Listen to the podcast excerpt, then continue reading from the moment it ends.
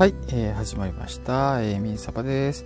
先日ですね、応急手当指導者の再講習ということで、えー、消防局の方に行ってですね、再講習受けてまいりました。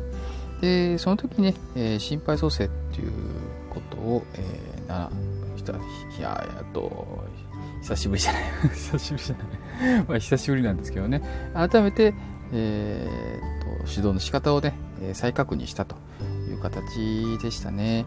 はい、あと今ですね、ちょっとコロナ禍ということで、えー、コロナの感染症予防ですね、この辺もちょっと徹底しましょうという話も出ているので、えー、そのような内容について、えー、レクチャーを受けてきました。はい、えー、誰でもできるね、心肺蘇生法ということで、AED を持ってきたりね、いろんなところに AED あったりですね、えー、救命措置がつくようにできるようになってきてます。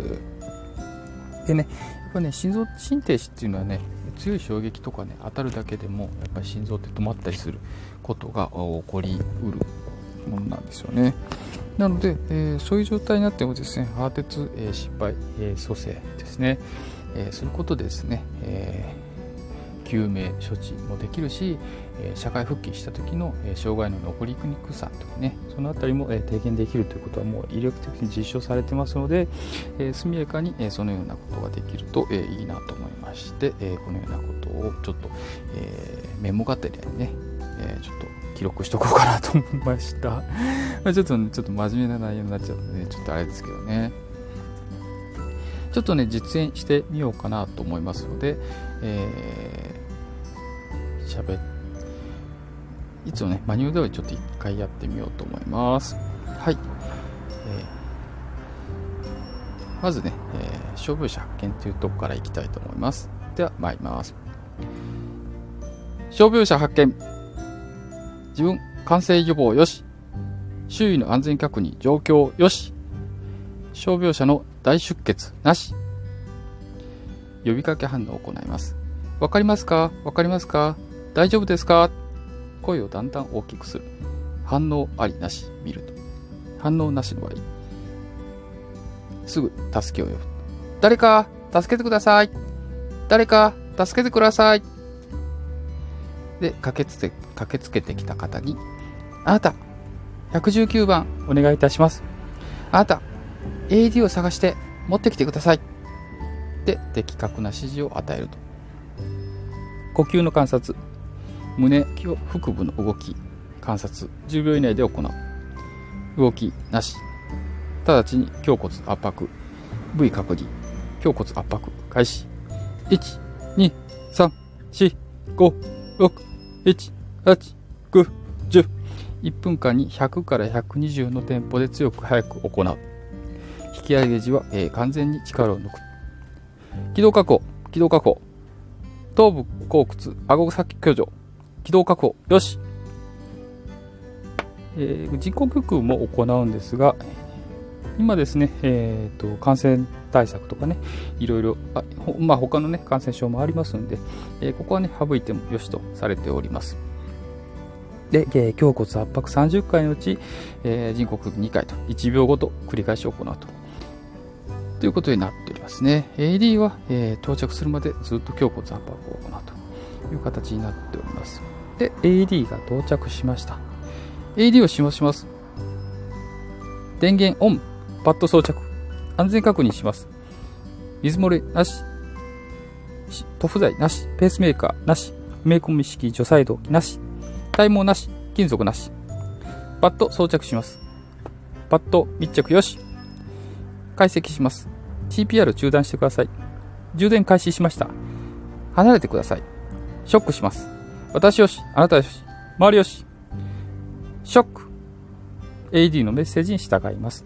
速やかに、えー、胸骨圧迫を圧迫をですね、再開するという流れになりますね。AD の方はですね、2分ごとに解析します。で、2分ごとに、えー、その指示に従って、えー、周りに指示を与えてあげてくださいという形になりますね。はい。あとですね、えー、救急隊、えー、到着するまで、えー、AED をつけたままと、救急隊に、えー、引き渡すという時にも AED はつけたままという形になりますね。で、えー、っと、救急隊ですね、えー、大体、どのぐらいで、えー、来ると思われますかね。2、3分で来ますかそうでもないですね。結構かかりますよね。通報するまで2、3分かかると思われます。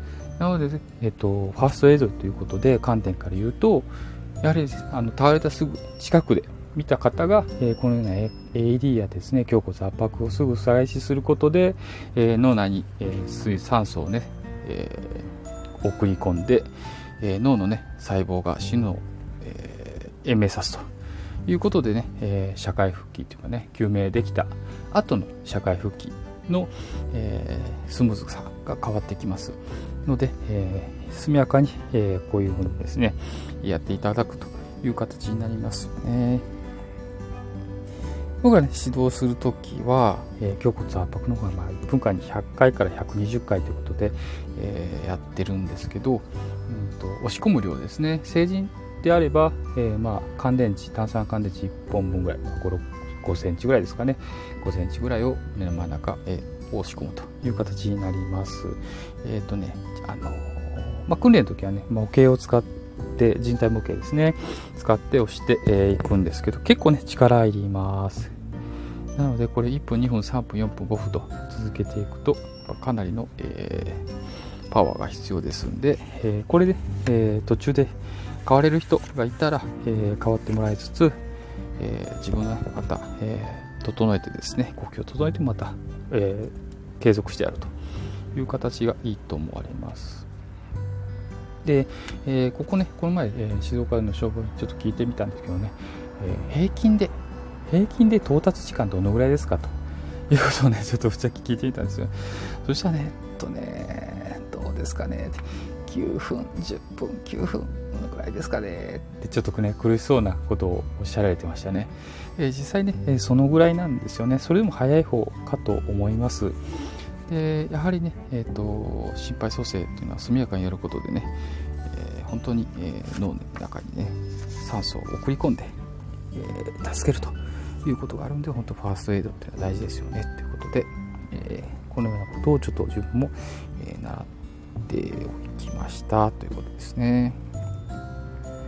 はい、AD ね自分近くどこにあります？ここら辺にあるよとか分かりますかね？うん、そういうのもね調べておいた方がいいかなと思いました。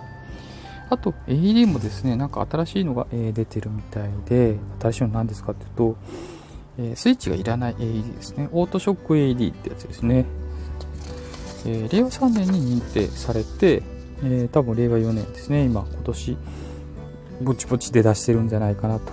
まだねちょっと実物見たことないですけど、えオートショックっていうことで、え低減されると。いうことですね。外国の方ではね、えー、結構もう早々と導入されているそうで、えー、2000、何ですかな、うん、けうんと、もう数年前ですね、全然早くに AED サポートをやると。えっと、これね、日本香典っていうとこのホームページにね、いろいろ書かれててね、参考になるかなと思いました。今日はですね、えっ、ー、と、心肺蘇生とかね、えー、救命装置ですね、について、えー、お話ししました。はい、えー、ミーサバでした。レッツサバゲー